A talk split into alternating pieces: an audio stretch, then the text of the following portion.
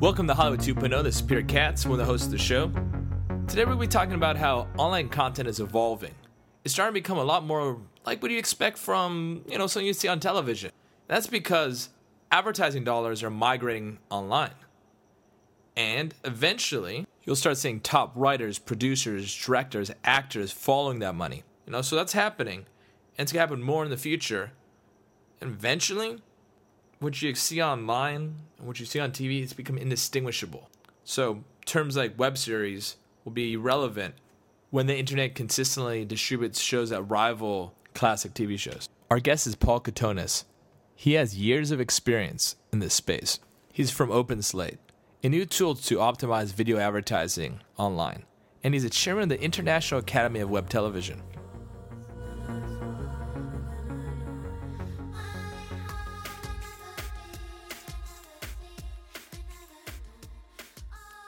Sure. OpenSlate is a measurement tool which helps advertisers define quality in native digital video. So native digital video is video content that never existed on TV, that first airs on the web and is on YouTube, and helps an advertiser understand that there's quality to be had there from an advertising perspective. Right now, they're all very comfortable buying on Hulu, but not necessarily on some of the top YouTubers that they've never heard of. And so OpenSlate kind of helps them understand that there's a lot of value there. And what are their usual reservations? It's the old, I've never heard of that, is it any good? So they've heard of Community, they've heard of CSI, they've heard of all these shows on TV because of the mass marketing budgets, but they've never heard of Freddie Wong, for example, or Phil DeFranco, and people who are really great creators of their own type of content.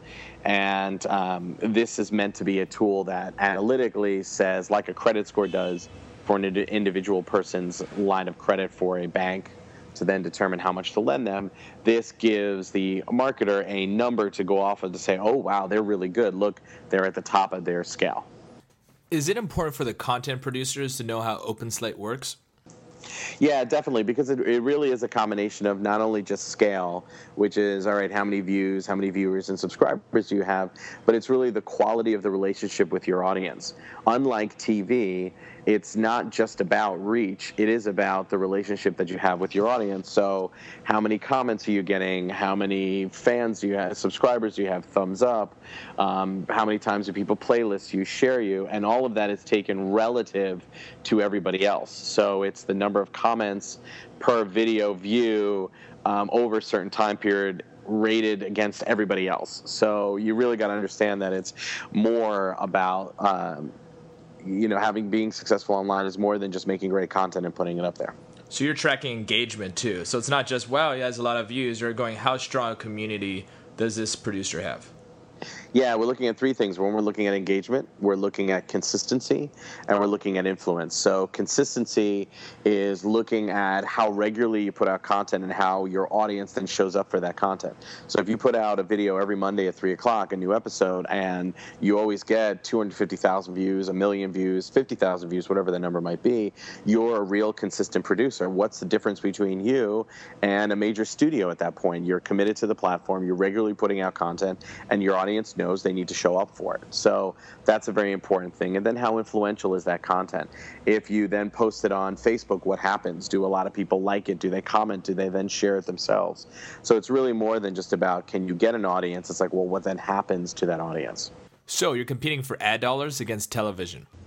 Yeah, I think all of web video is in that, I don't want to say battle, but is in that competition for the dollars that are presently locked up in TV. And TV buyers are very comfortable buying on TV. And so with all the data that they are having, it's been a little bit complicated and it's been a little bit difficult to buy web TV. It doesn't feel like buying TV. It's felt like buying display advertising. It's been very ROI-centric, very click-through rates, very analytical, whereas buying on a TV show is not really like that. How many people does it reach? How many households does it reach? Great, it's really big. That hits my numbers. I want to buy it. So anything that helps web TV feel like being bought by TV will mean the dollars then come over, then any gravy we can add on top of that at that point, when people understand that a huge differentiation is the relationship with the audience, well, then they're sold for life. Then it's great. I see what you're saying. So in a sense, you're trying to bring the TV model of how they buy ads to the web. I think that's happening overall in the industry. So you saw it with YouTube's major investment in original content announced last October. You saw with the IAWTV Awards at CES awarding with the only award show awarding web TV content as if it's like big shows. And then you had it with the new fronts when all the advertisers were looking at the digital upfronts and starting to look at web video as TV content and going, well, great, it looks just as good as a TV show. I'm going to buy ads against it. I love it. So you're moving away from the click-through rates. Yeah, we're moving away from that click-through rate being associated with the web TV content. That's when we go with the click-through rate type of analysis, we then get the digital display dollars. We get dollars that the advertisers are going to spend on banner ads. We don't want those dollars. Those dollars are small. Those dollars are a pain in the ass. They're not the dollars we really want to unlock. We want to unlock the hundreds of millions of dollars for every brand that are sitting in TV advertising. And we know that up to a certain point of frequency on TV, you definitely do gain in reach and the power of your messaging and your ability to influence your audience. But a lot of those dollars, after a certain point, 40% of your dollars are then just wasted. And those are dollars that are now moving over to web TV content, where they're finding not the same audiences, but they're finding better quality audiences and building a better relationship with their audiences. They're not focused on click-throughs. They're looking at brand sentiment. They're looking at intent to purchase, things that traditionally has been in the realm of TV. Would you consider OpenSlate a disruptive company? I would consider it a company that is, I don't want to say disrupt. I think it's more going to be, it's the missing piece. It's the missing piece for bringing the dollars over. It's that missing piece of understanding that the market has needed to be able to say, I got it. I can spend money here, and this is why. That makes sense. Now, moving here to more of a hypothetical question. You have $1 million to invest in entertainment. You have a choice whether or not it's a independent film or a video channel. Can you compare and contrast the opportunity?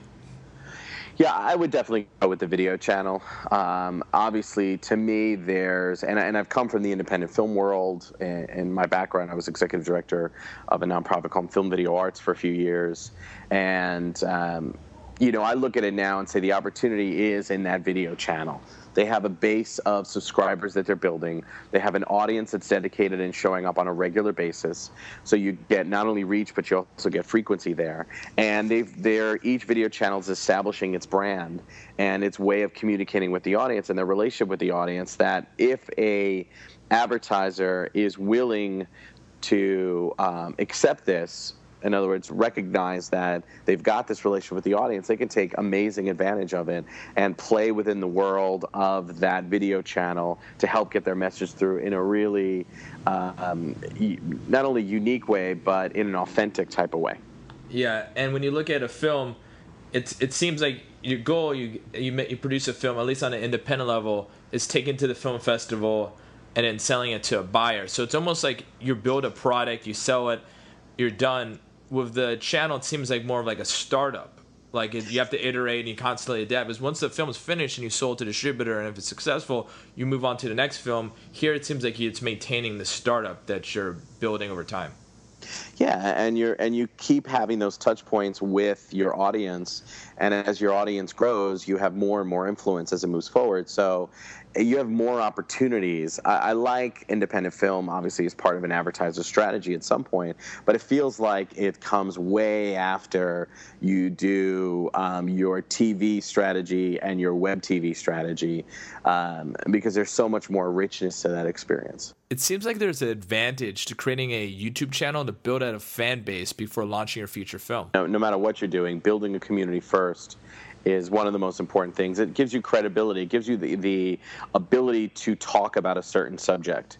If you have a relationship with that audience, if you come out of nowhere and you just start talking about a topic, okay, you could do it. It's done all the time. You know you're going to need to spend a lot of time building your case, proving yourself, proving everyone that you have the right to talk about a certain topic. But if you're engaged within the community first, all that makes it all that much easier. Well, you see with horror films that, like, if people make horror films of, like, new talent and new directors, that there's a tight community, so it's easier sometimes on the independent film side to launch a horror film because there's that base. But it seems like if you want to do the various other genres, that you almost have to start early with the community building, and that's why I see the strength in these YouTube channels as maybe as an incubator for long-form content, but initially building out that, like, you know, engaged viewers that want what you're bringing, and then you could almost just focus on each theater or each market because you know who's going to be watching it.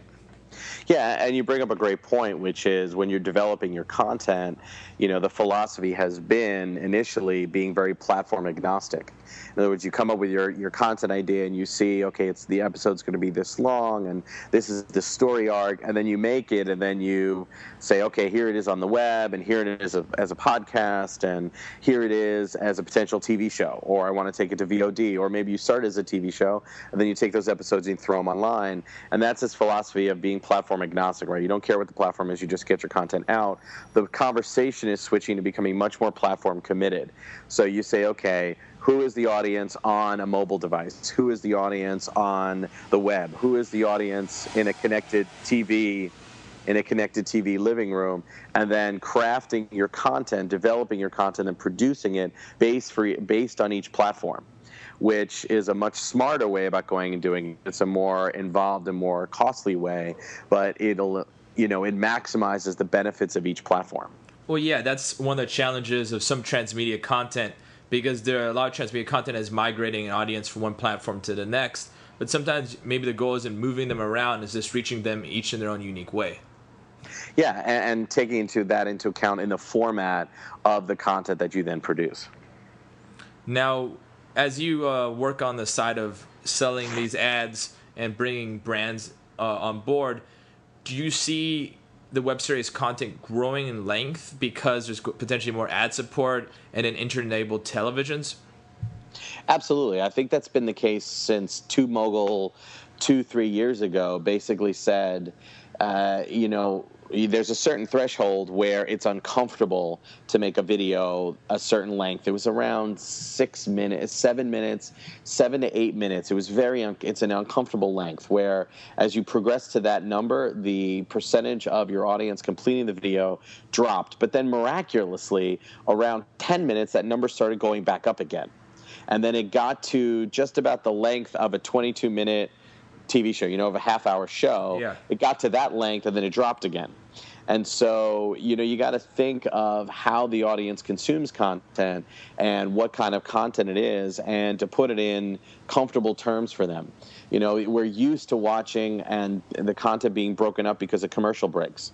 So if you're going to make something, think about that. I mean, that's, you know, what people are used to doing. So right now, having content that feels comfortable, that's the right length, that fits the content. Whether people always ask me all the time, should I make a 2-minute episode or 3-minute episode? I'm like, make the best episode you can, the tightest, the best, the most well-edited episode. If that's 2.5 minutes or 4.5 minutes, if it rocks and it's tight, it's going to work regardless of the length of time. It seems like the entertainment industry is becoming a lot more of an entrepreneurial business, because anybody, anywhere, could create a show online and launch it. If it's a huge success, they deal directly with their fans. Versus back in the day where producers would have to deal with all sorts of intermediaries and distributors to get their content out there. Yeah, to some extent, the business models are really shaping up. What is happening is the industry is becoming incredibly fragmented because there's no standard business model. You can go about it so many different ways, and you have so many different options for what to do with your content, how to distribute and then monetize that content, that we're starting to see business models form. But unlike TV, they're not all the same. They're not the same generic business model that everyone can copy. Everyone is approaching it differently. All the major publishers, studios, networks, independents, each have a different story to tell, and each have different opportunities that they've taken advantage of. So in essence, what's happened is, yes, there's more opportunity for independents to come into the game, but at the same time, it's become a lot more challenging because it's more than just about developing, producing great content. It's really getting into and understanding your distribution, your monetization options, and therefore creating a unique business model that best suits your strengths and your content.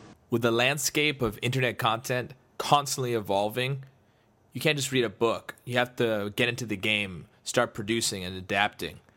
And a thought leader of today will become obsolete tomorrow with this rapid change. Hell yeah, and I feel it with myself that if I don't stay current and stay constantly involved in the space, something comes up that I'm like, wow, I didn't hear about that. And still to this day, things come up. You know, what Beck just announced, a couple of weeks ago absolutely blew me away, in which he said his new album is going to be the sheet music, and that's it. Just the sheet music. It's putting out a book of sheet music and the inspiration that goes along with it. And it just it took me a little while to really understand the full power of what he's doing, because he's encouraging people to go out and record his music that you've never heard. So everyone's recording is its own interpretation. It's not a cover. It's the song itself, because the song doesn't exist. Now, he owns the publishing rights. So if you go and put out that song and it becomes popular and it's on iTunes, he's making money from it. If you go and make a video that goes along with a recording that you made, he owns the publishing. He makes money on the YouTube video. So it's like every time, every week, there's something that somebody's doing that's taking advantage of this wonderful ecosystem that's been built out that, you know, is fresh and new all the time. And it's really great because those opportunities exist. His sheet music is a platform that they can put their content on and get notoriety and press and all that. And through that, they almost pay a little toll based on utilizing it. Basically, yeah. And he doesn't have to go record an album, or, I mean, not that he doesn't want to, but it's just a unique approach. And so that's what's out there in the marketplace right now. For any content creator, there's so many ways of going about distributing, monetizing, building an audience, so many different destinations you can achieve. It all depends on what you really want to get out of it. You have to skate to, where the puck is going versus where it's at. Where do you think this puck is going when it comes to the business side of it? I think you break into a couple of different directions or camps. One is the audience one. Whoever controls the audience controls the power. And you're seeing that in the acquisitions that are happening in the marketplace. Discovery purchasing Revision 3, as a lead example. Because as the cable companies start to unbundle their services, you're going to see those business models collapsing from their normal operating modes of business. So controlling audience is going to be incredibly important. You can almost put a valuation on every subscriber that you have on your YouTube channel. The more subscribers you have, the more value you bring to whoever wants that audience. And it's tangible. You can have 10 episodes of something and you can guesstimate what the value is. But if you have 100,000 subscribers, I could probably put a value on that channel and be willing to acquire it based on those number of subscribers. So that's one of the most important things. The second thing really is going to just continue to be great content, and that's not going to change. So the people who can reliably create content that really takes advantage of whatever platform it's currently on will be the people who continue to succeed. Last question. Do you think a web series is an alternative to a TV pilot? No, I definitely don't. There was a time when people thought, the web series is the minor leagues for TV being the major leagues. Well, the size of the deals we're starting to see for web TV content and to develop it and produce it, the scale of the audiences, the opportunity that there actually is a web TV business model that you can make a business off of, leads me to believe that it's no longer the case. They're now both majors. They're just majors in a different way. There's a different relationship between them. There's different opportunities between them, and yet they're both unique and stand on their own. You can write a great script and pitch it and get a TV pilot and make it and then go to series. Or you can do a web series that then goes to TV, or you can just do a web series that stands alone and you can make a living off that. So each one is now becoming its own entity.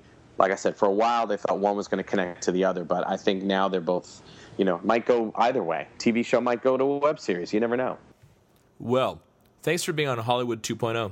Great. Thank you so much, Peter. And, I just want to remind everybody that we do have the IAWTV Awards in January 8th in CES. And make sure to check it out at iawtvawards.org. Thanks for listening to another episode of Hollywood 2.0.